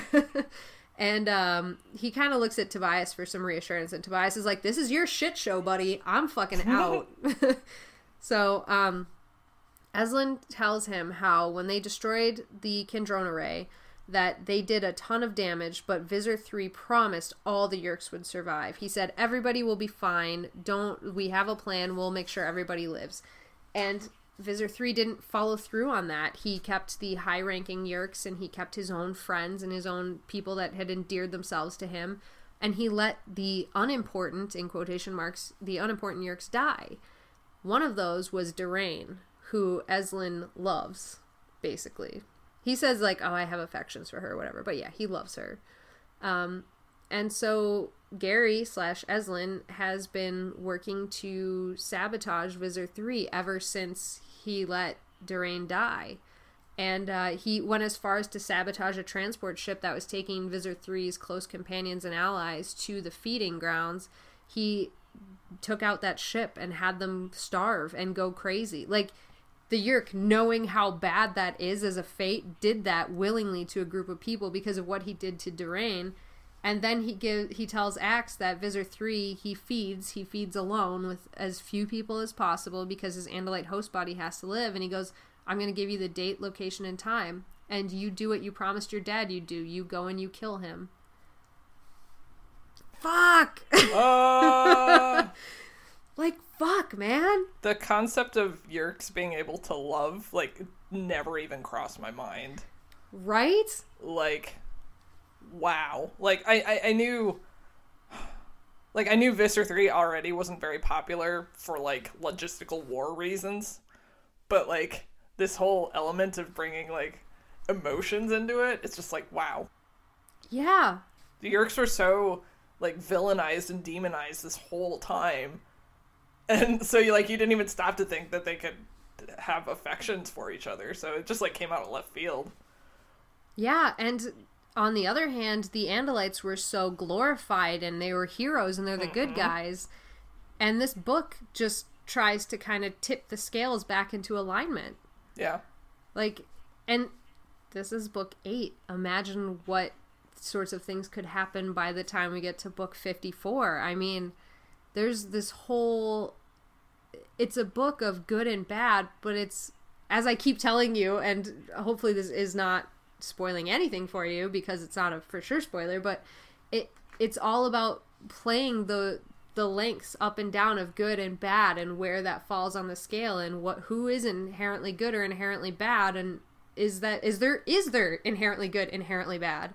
Mm-hmm. Is it all gray? And on the good guys can there be bad in the good people? Can there be good in the bad people? Like this is a, a thing that we an arc we see throughout the books. And this is like kind of the first major glimpse of it we get. Like i think we can kind of see a little a, depending on where you're looking you can see a little bit about like yeerks maybe not being totally good totally bad. And you know andalites we know that their society is a little uptight. So we can maybe like infer a little bit from that. But this is the first book i think where it like blatantly calls out Yeah. that they're it's individuals within a bigger society. Like that's the whole point of this book. There's individuals and that does not define a society. Yeah. So anyways, that was probably a really long rant that led to nowhere. No, no, no. It's yeah, it's good. Uh, so, um, after this, the next thing that happens is we cut to a meeting where several of the pages are just Ax in his own head, like thinking through all of this and everything that happened. Um, and then Marco and Jake just kind of lay into Ax, and they're like, "What the fuck is happening?" And like Tobias showed up with a bloody cloth hanging from his talons, and Which why so- didn't he just remove that? I think Tobias maybe didn't like the secret keeping and maybe just Oh. conveniently forgot about it. Gotcha. I don't, I mean, not confirmed, but that's what I think. This is what I'm saying. Like, I want to know so much of what's going on in the other characters' minds in this book. Yeah. Like, I. I think it's so much. I think there's so much happening with them. And, like, because you know how tight knit that team kind of is when thinking together through these things. And Ax is not the enemy in this book, but he's certainly not an ally for most of it. Mm-hmm. So it's the team working against Ax while working against something else while trying to get Ax on it. Like, ah, it has to be from Ax's perspective. This book could only happen from Ax's perspective. Otherwise, it would just be 250 pages of internal thoughts in Jake's head. so, anyways, um, so they're they Tobias showed up with the cloth, the bloody cloth, and Marco's like, obviously, you know, we figured it out, and uh, he won't tell me. Why won't he tell me? Obviously, you made him promise not to, so it's you. It's on you. It's not on Tobias for some weird ass fucking reason. It's on Ax. Yeah. like, whatever. Um, But they're already fed up with him anyway. Right, so- they're already fed up with him, so they just kind of use it to attack him. Mostly Rachel and Marco use it to attack him, but But like um, you said, like in previous podcasts, that Marco and Rachel end up on the same side a lot of the time. They are just oh like yeah, totally in together on this. they are. This entire book, it's Marco and Rachel are worried about this. Marco and Rachel think this. Marco and Rachel are against you on that. Like there, it's the entire book. It's like those two are in cahoots the whole time, and, even um, Oop, what were you gonna say? Ax Ax uh, mentioned earlier in the book, I think when he was talking to Cassie, that like, or no, it was when um, Marco took him to the bookstore. He Mm-hmm. said that Marco and Rachel never really warmed to him. yeah, yeah, So, yep, that is true. Yep. What were you because gonna say? they know. Um, I was gonna say even uh, earlier in the movie theater when uh, Jake was saying, "Oh, this is great! Like we've we can finally see like our actions." And Ax calls out like, "Oh, Rachel has the mind of a warrior. She knows that this probably isn't the end." Marco doesn't say anything, but he when Marco believes something, I think like if he really believed Jake, I think he would fight to say, "No, this is really." We are defeating them. This is logical, but because he stayed silent, I think he agreed with Rachel that Yeah. yeah. So, anyways, they have the same opinions most of the time. I was gonna say that like, you know, Cassie's like 100% emotion based. Yeah. Um, and then Marco on the other end of the scale is like 100% logic based. Um, Rachel is very emotional, but I think she leans more in the logic area because she has that warrior mindset. And then I, I think Jake kind of leans more into the emotion area. So I'm, I'm just picturing like like a scale here. I think Rachel is more not so much like she is emotional, like anger, rage wise, but I think Yeah. she's maybe not even so much logical as pessimistic. Like logical, yes, but like I think it's more like when Marco sees like, oh, because it's been several like several weeks before we've seen anything, you know, it Jake saying, "Oh, it's finally happening," but he's Marco's probably like, logically that doesn't make sense. We would have seen it much sooner based on the 3-day feeding schedule. Whereas Rachel would probably be like, "No, don't underestimate the enemy. Don't take Yeah. it for granted." Like it's the same conclusion, but I think it's because Rachel's more like don't ever believe you have the upper hand. Don't ever get cocky because you don't. Anyways, basically they they get into the same argument that's been happening the whole book of like Ax isn't being open with us. We keep throwing the doors wide open, letting you learn about us, our families. We're letting you in, and you're not doing anything. And if you're making Tobias keep secrets from us now, then you can't be part of this group. And he kicks him out of the group, and Ax very cryptically says, Well, we probably wouldn't have been together much longer, anyways, and leaves. So, Broke up with the crew. Yeah. Um, although Tobias still talks to him, so you know, um, Ax and Tobias have a bit of a conversation where Tobias finds out that a prince can technically order their um, minions to do whatever they want. Yeah, subordinates, whatever. um, Minions. minions. They can basically order them to do whatever or not do whatever because they have to listen to the prince no matter what. And so uh, Ax is kind of in his own head, so he, Tobias is very clearly getting ideas from this conversation, and Ax is just like missing it. He's like, but I'm gonna die, but this is horrible, blah, blah, blah. So um, he takes off running towards where Visser 3 is gonna land and feed. Um, and he's not running to get there quickly. He's trying to outrun his own fears and doubts and terror and the ideas that he knows he's going to die and that no matter what, his people will never look at him as a hero because he was the aristh. And even if he gets, as he says, gets points for killing Visser 3, he's n- always going to be the kid that, well, he fucked up big time, but at least he killed Visser 3. Or, you know, he lucky shot kind of a thing. Like, it's. It's He never it out of obligation instead of out of Exactly. And even if he does this amazing feat, it's a, there's always going to be a but attached to it because he's had to take all the blame for Elfangor giving the morphing technology away. yeah. So, um yeah, he's trying to outrun all of that and he gets there like an hour beforehand and he's deciding what he wants to do and where he can set up to to try and make this plan happen. And so he decides to morph the rattlesnake and wait it out. Um, so he does. He lays low, and then he feels when the bug fighters touch down. There's only two of them. So Visser 3 is coming out to feed, and the first thing he does is go over to the water to get a drink, and that's right where Ax is hiding. So Ax waits, and as Visser 3 comes over him, he realizes his tail has started to go, and uh, then he jumps at him and pumps Visser 3 full of poison, gets him right in the leg, and just starts like pumping him full of venom. So uh, he lets go, and Visser 3 tries to get him, but he's already like moved out of the way because the snake is somehow faster than the Andalite's tail, which is lightning quick. Again, Yeah. who knows? Whatever. Um, yeah, and he starts to slither away. Visser 3 is going, Everybody, the snake, get them, kill them. And Ax has ordered himself to start demorphing because now that he's poisoned him, he's going to have to turn back into his Andalite self to finish him off when the poison starts to kick in. And that's when Ax realizes, as his stalk eyes are coming out of his little snake head, that there's a Hork-Bajir right in front of him. And this thing is coming down. It's about to cut his head off with its bladed hand when, bam, Rachel, as a grizzly bear, takes that motherfucker out and saves Ax's life. Because Rachel's a badass, and I love her. so, um, then the, that hilarious interaction of like Ax is like Rachel, and she's like, "No, it's Smokey the Bear," and uh, yeah, that's fun. Hork-Bajir are um, smaller than I expected. Like, I'm not saying that grizzly bears are fucking small because they're not, but I always thought that Hork-Bajir were bigger than a bear, but apparently not. Well, I don't know how tall do bears stand because Hork-Bajir are like seven feet tall. Bears, though, too, are like seven. Grizzly bears, I think, can be over seven feet tall. I think. Hang on, I'm gonna look it up. What? Oh, that's at the shoulder. Standing. Mm-hmm. Sorry, I'm googling.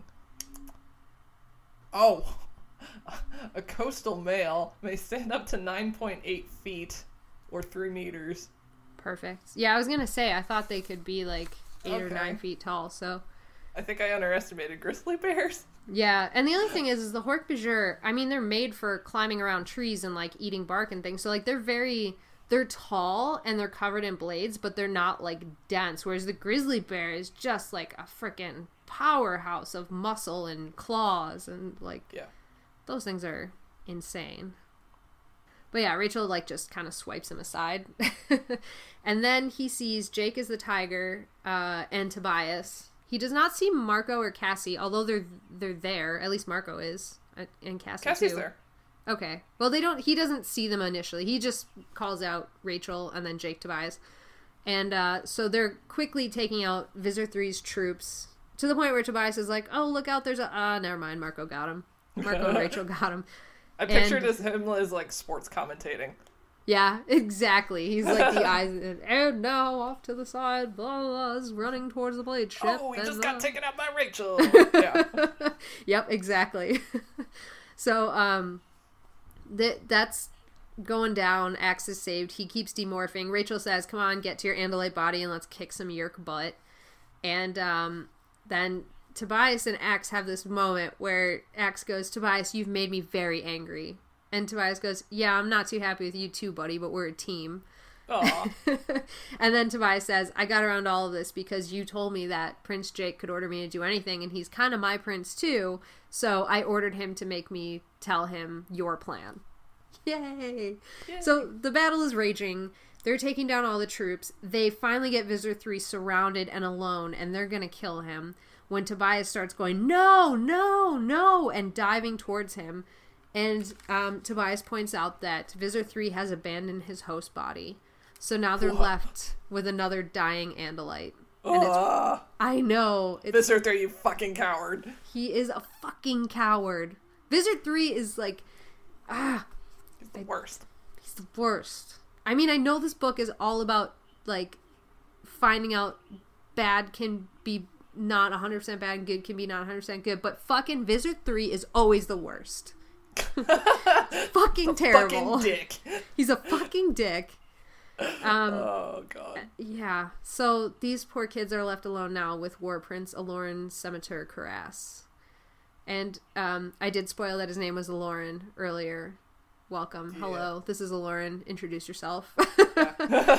and uh, how okay. we see him is that he is begging Ax to kill him.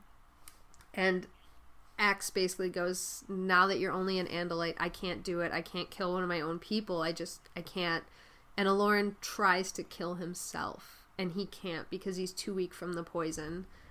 It, like, fuck, man. Oh. How? So, anyways, he's begging Ax to kill him. Ax won't. Instead, Aloran asks Axe to take a message to his wife and two children. He says to tell my children, my wife, that I still have love for them. And that's basically it. The kids and Ax leave Aloran dying in there. Aloran does say that there's help on the way that will save his host body, so Visser 3, you know, can reinfest him. Yeah. And they Because leave he's too precious. Right, because he's he's a hot commodity. Um, and they all leave him there dying, knowing that the next time they face him, he'll be Visser three again. Like What would you have done? You know? I want to say I would have killed him Yeah. because he's. I mean, I, I want to say I could have done that for him. I mean, I'm not looking at it like I would be such a badass. I would kill him. Yeah, it's yeah. like it's it would be a mercy. if killing. yeah he's begging me to save his life but then he says he has wife he has his wife and his kids who, Yeah. Oh god. it's like what do you do? And he's talking about how fucked up his own head is. He's like everything's he's like i've seen some things. I've seen terrible terrible things. It like this this is like the most broken you can possibly be. Think about how long he's been through mental torture living with the most evil Yeah. force in theoretically the galaxy inside of his own head. Yeah. like fuck i would like to think that i could do that for him but probably the same thing as the kids. Get fucking scared and run away. I mean if rachel can't even do it then who can?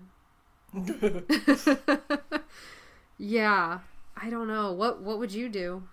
Um, I mean, I'm kind of in the same boat as you. Like, like I, I'd want to free him from that pain and misery, and I would, it would strike a blow to the Yeerks for sure. But yeah, there's mm-hmm. like, I, I wouldn't be happy to do it. That's for damn sure. Although, if they had killed him now and Visser 3 had. He would have theoretically then gotten a human host body. That would have made him a more capable leader in this battle. Oh, that's true. That's true. so maybe it's an advantage. we had. Yeah. So maybe this is an advantage, even though it doesn't look like it and it doesn't feel like it. Like, and then again, how awful is that that you're willing to say to this guy, um, no, sorry, go keep fucking enduring that because we have a slight advantage because Visser 3 is so incompetent, we don't want to make him better at his job. But Visser 3 also wouldn't have been able to morph.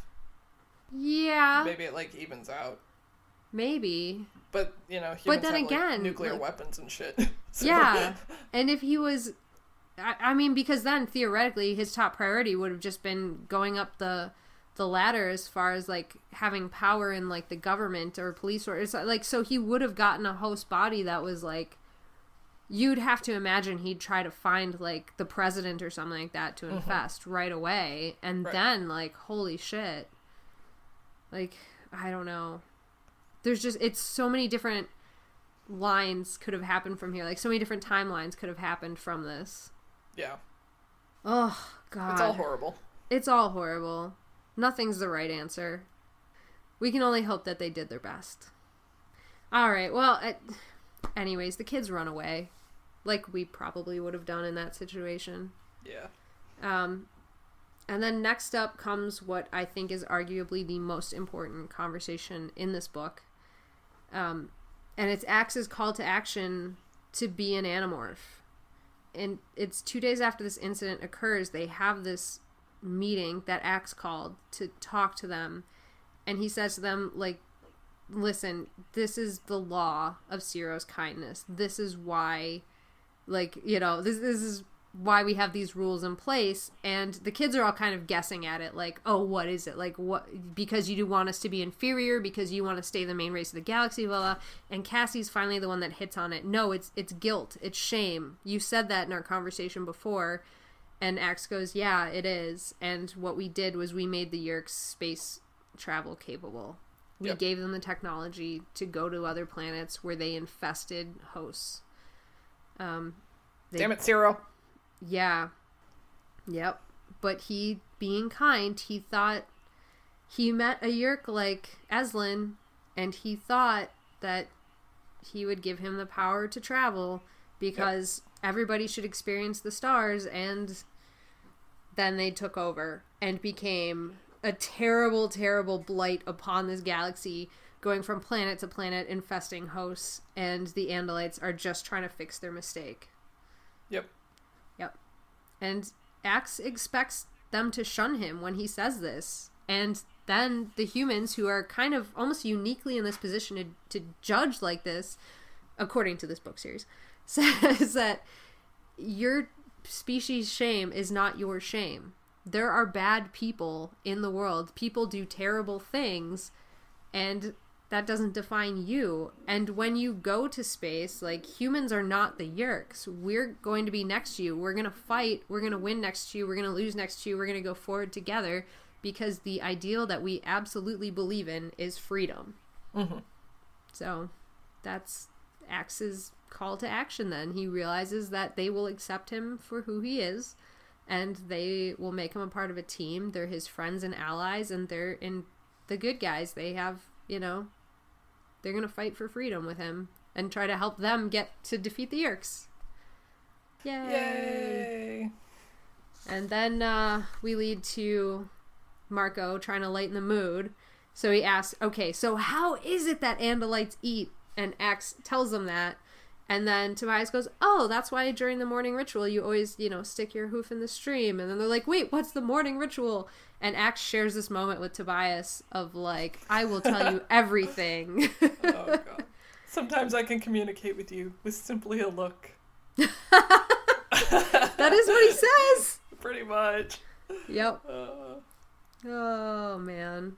Yeah, but it's just like this great moment and I like that it's this moment within a moment of like Ax will be part of the team now. He promises to tell him everything, but then like he has this other moment with Tobias where he's like, and I will tell you everything you need to know, which is basically Ax inviting him to ask him about being like a nothlit and answering the hard questions for him and, you know, doing whatever he can for him. And then Tobias just never asks. He's like, yeah, but I don't need to know. Like, yeah. he's so unassuming. He's so good with emotions. Yeah. Ah. Well, then earlier in the book, um, that was brought up, and Ax was like, "Okay, Tobias has never asked me. I don't know if he ever will, is it because he already knows the answer, or is Mm-hmm. it because he actually prefers being a hawk? And I was just like, oh, my god, God, my yeah. emotions. Fuck. I was gonna make a note of that, and then I specifically was like, I I won't because like it will lead down that same conversation as episode three where we were like, how like how fucked up was he in his personal life, and how bad was it for him to want to be a hawk, and then him recognizing this in like when Rachel was enjoying the morph too much and Tobias got scared for her and said, "No, back out, get control. You're not in you think you're in control but you're not." And the dolphins too. You think you're in control but you are not. Like yeah. this is such a a sensitive topic for him because that's exactly what he wanted and maybe he's kind of swinging the pendulum the other way now again back to like where he was in book 1 where being a hawk was like fantastic compared to his regular life like uh, Yeah. I don't Ugh. know. I figured we'd get caught in that trap of talking about that in depth. The, Uh. the pit of despair. the pit of despair. Oh man. All right. Well, we I'll get through the final two pages of this book instead of getting sucked into the Tobias conversation. Oh, I forgot there was more. Just two more pages. I know it's because it seemed like I thought it was done and then I turned the page. I was like, "Oh, what the fuck?" um so the final two pages of this book is Ax transmitting to his people again, and it just cuts to him and Gary slash Esplin um, at the the telescope again. So he sends a message to his people. The same cranky officer answers the call, and he pass he says, "I have a message from Aloran," and of course everybody knows who Aloran is because not only is he a war prince, he is the most dishonored Andalite as the war prince that was taken as a host. Yeah. Like it so he's the guy is shocked. He says Aloran wants his wife and his children to know that he still has love for them. Um, and then Ax goes on to say, I'm going to fight alongside the people of Earth. And the officer goes, Don't say what you're about to. Do not say it. And Ax goes, It is too late. The people of Earth are now my people. And with due respect, I will not allow them to be destroyed while I still live. And then the officer goes, You're just like your brother. And Ax laughs and goes, Thank you. And that's how we end the book. God. Yay! Take that, Lyrum. Yep. You grumpy old face. Yeah. And so, my question upon ending this book is Ax still your favorite character? Yes. yes. Very definitive yes. Yes. Absolutely.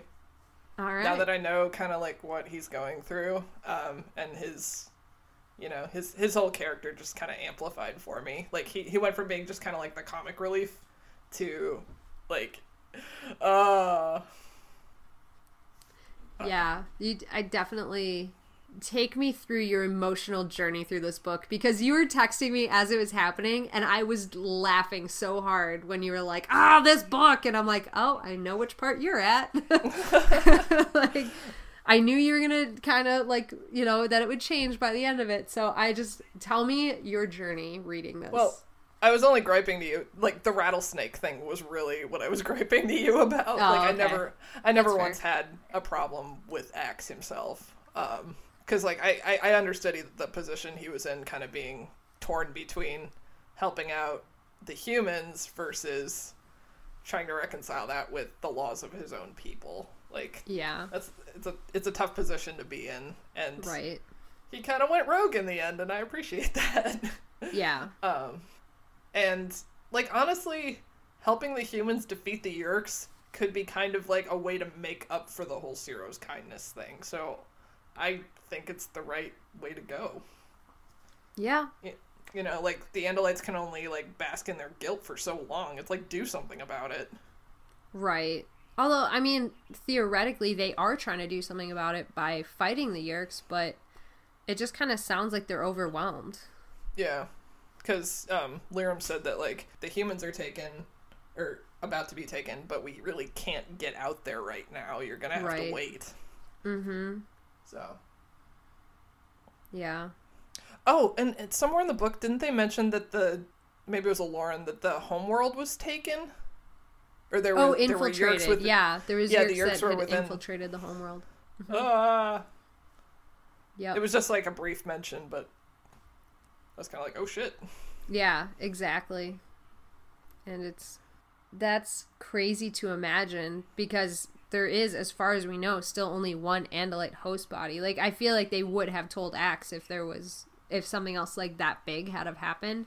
So it's Yeah. like how are like how are they infiltrating the homeworld? But the there are probably other kind of creatures on the Andalite planet, right? Some, yeah, but um, I feel like you're kind of like trying not to confirm nor deny anything right now. yeah. Well, I, I mean, I don't want to get too far into it because um, we'll f- revisit this soonish. You're making that face. I know you are. Damn it! You can see my face from I here. can see your face in my mental mind. we can't see each other's faces, but sometimes we share a look and know what each other is feeling. Oh, yeah, um, it's n- not anything that would be big enough to support a yeerk per se. sure. So, yeah.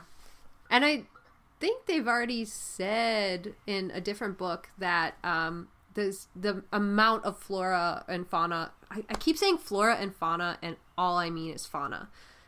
but the sheer amount no of flora. yeah, there is no flora. I mean, it's it's there's a lot of flora on a lot of planets, but the sheer amount of um, species on the planet is overwhelming to the Yeerks and the Andalites and like to everybody. Like everybody's amazed by how much animal stuff Earth has. So it's not like you're gonna go and like get a glimpse of like the Yeerk homeworld or Andalite homeworld and be like, wow, I am overwhelmed by the amount of aliens she's packed into these books. It's like, no, everybody's insanely overwhelmed by Earth.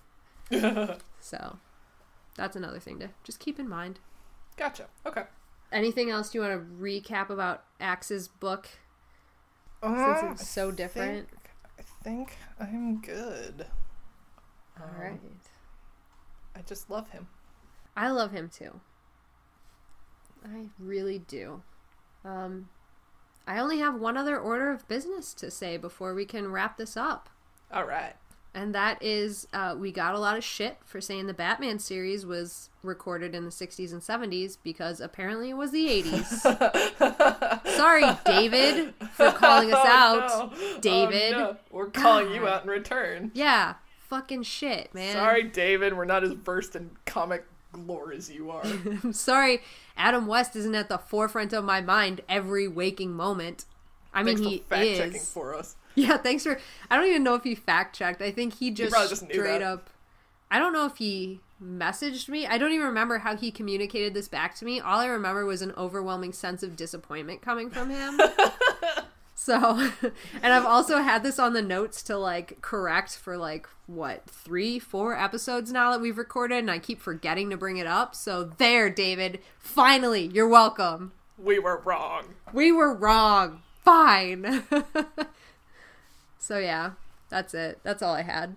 To be fair, it looked like earlier than the 80s, Oh, personally. yes. Like, yeah. Yes. So forgive me. I mean, come on. well, that's all I had. That's that was a very important subject. I thought so. up. And on that terrible disappointment, Hey, Oh. audience, you want to get in touch with us? Well, now you can. I mean, you were able to before, but you still can. We're still how, maintaining you that. ask? Yes. Oh, how? Well, let me tell you how. You can email us at anonymousanimorphs at gmail.com. You could go to our website, which is animorphsanonymous.com. You could find us on Facebook, which is facebook.com slash animorphsanonymous. You could find us on Twitter at animorphsanon. You could find us on Instagram at animorphsanonymous. And is there anything else? Did I miss any? And our podcast can be found on iTunes and Google Play and Pocket Casts and Stitcher. Podbean and Stitcher. Yeah, everywhere. Everywhere that podcast can be found. Probably. about to say. Except for Spotify. oh yeah, we're not on Spotify yeah. yet. Yeah. Well, we have we. Yep. We could be. Oh. I stumbled over like 36 answers there. we could be. So that's Wee-hee. That's where we can be contacted. And uh, if you send me an email, I will respond. Probably. Unless it's like really abusive, and then I'll just Yeah. cry. but you never cry because you didn't cry at Coco. I know that was a lie. I'd never do that. You'll you'll just you'll pull a Rachel and turn into a grizzly bear. I will. rage. I'll become enraged. I'll send you a very angry email in return. And uh, if you want to write more angry messages, you can do that under iTunes. Just give us a five star rating and then put all your grievances in the comments. Yeah, we really only care about the ratings. so Yeah, we really, we really just want to be five stars. Your comments can say whatever. Give Yeah. us a recipe to your favorite type of cake. I'll appreciate that. oh yeah, I need some more. I need to pan out my Let's do cake this. recipe Send in your cakes. collection. Yeah, Send us your cakes. That's all we really wanted. We started this Animorphs podcast so we could get cake recipes, obviously. perfect. Could you not see the A to B correlation there? all right. Let's wrap this up. Let's let's get out of let's get out of here. You can find us in two weeks at the same bat time, same bat place. Probably Nice. also not from the Adam West series in the eighties. Nice, David. David. I hope you can hear my disdain in your for your commentary. Oh my god. And if you want to uh, hurl abuse at David, he'll be a guest on our podcast in like a year and a half. Cool. so we'll call him out then too. All right. All right. Later, Anna fans. Later, Gator. Bye. Bye.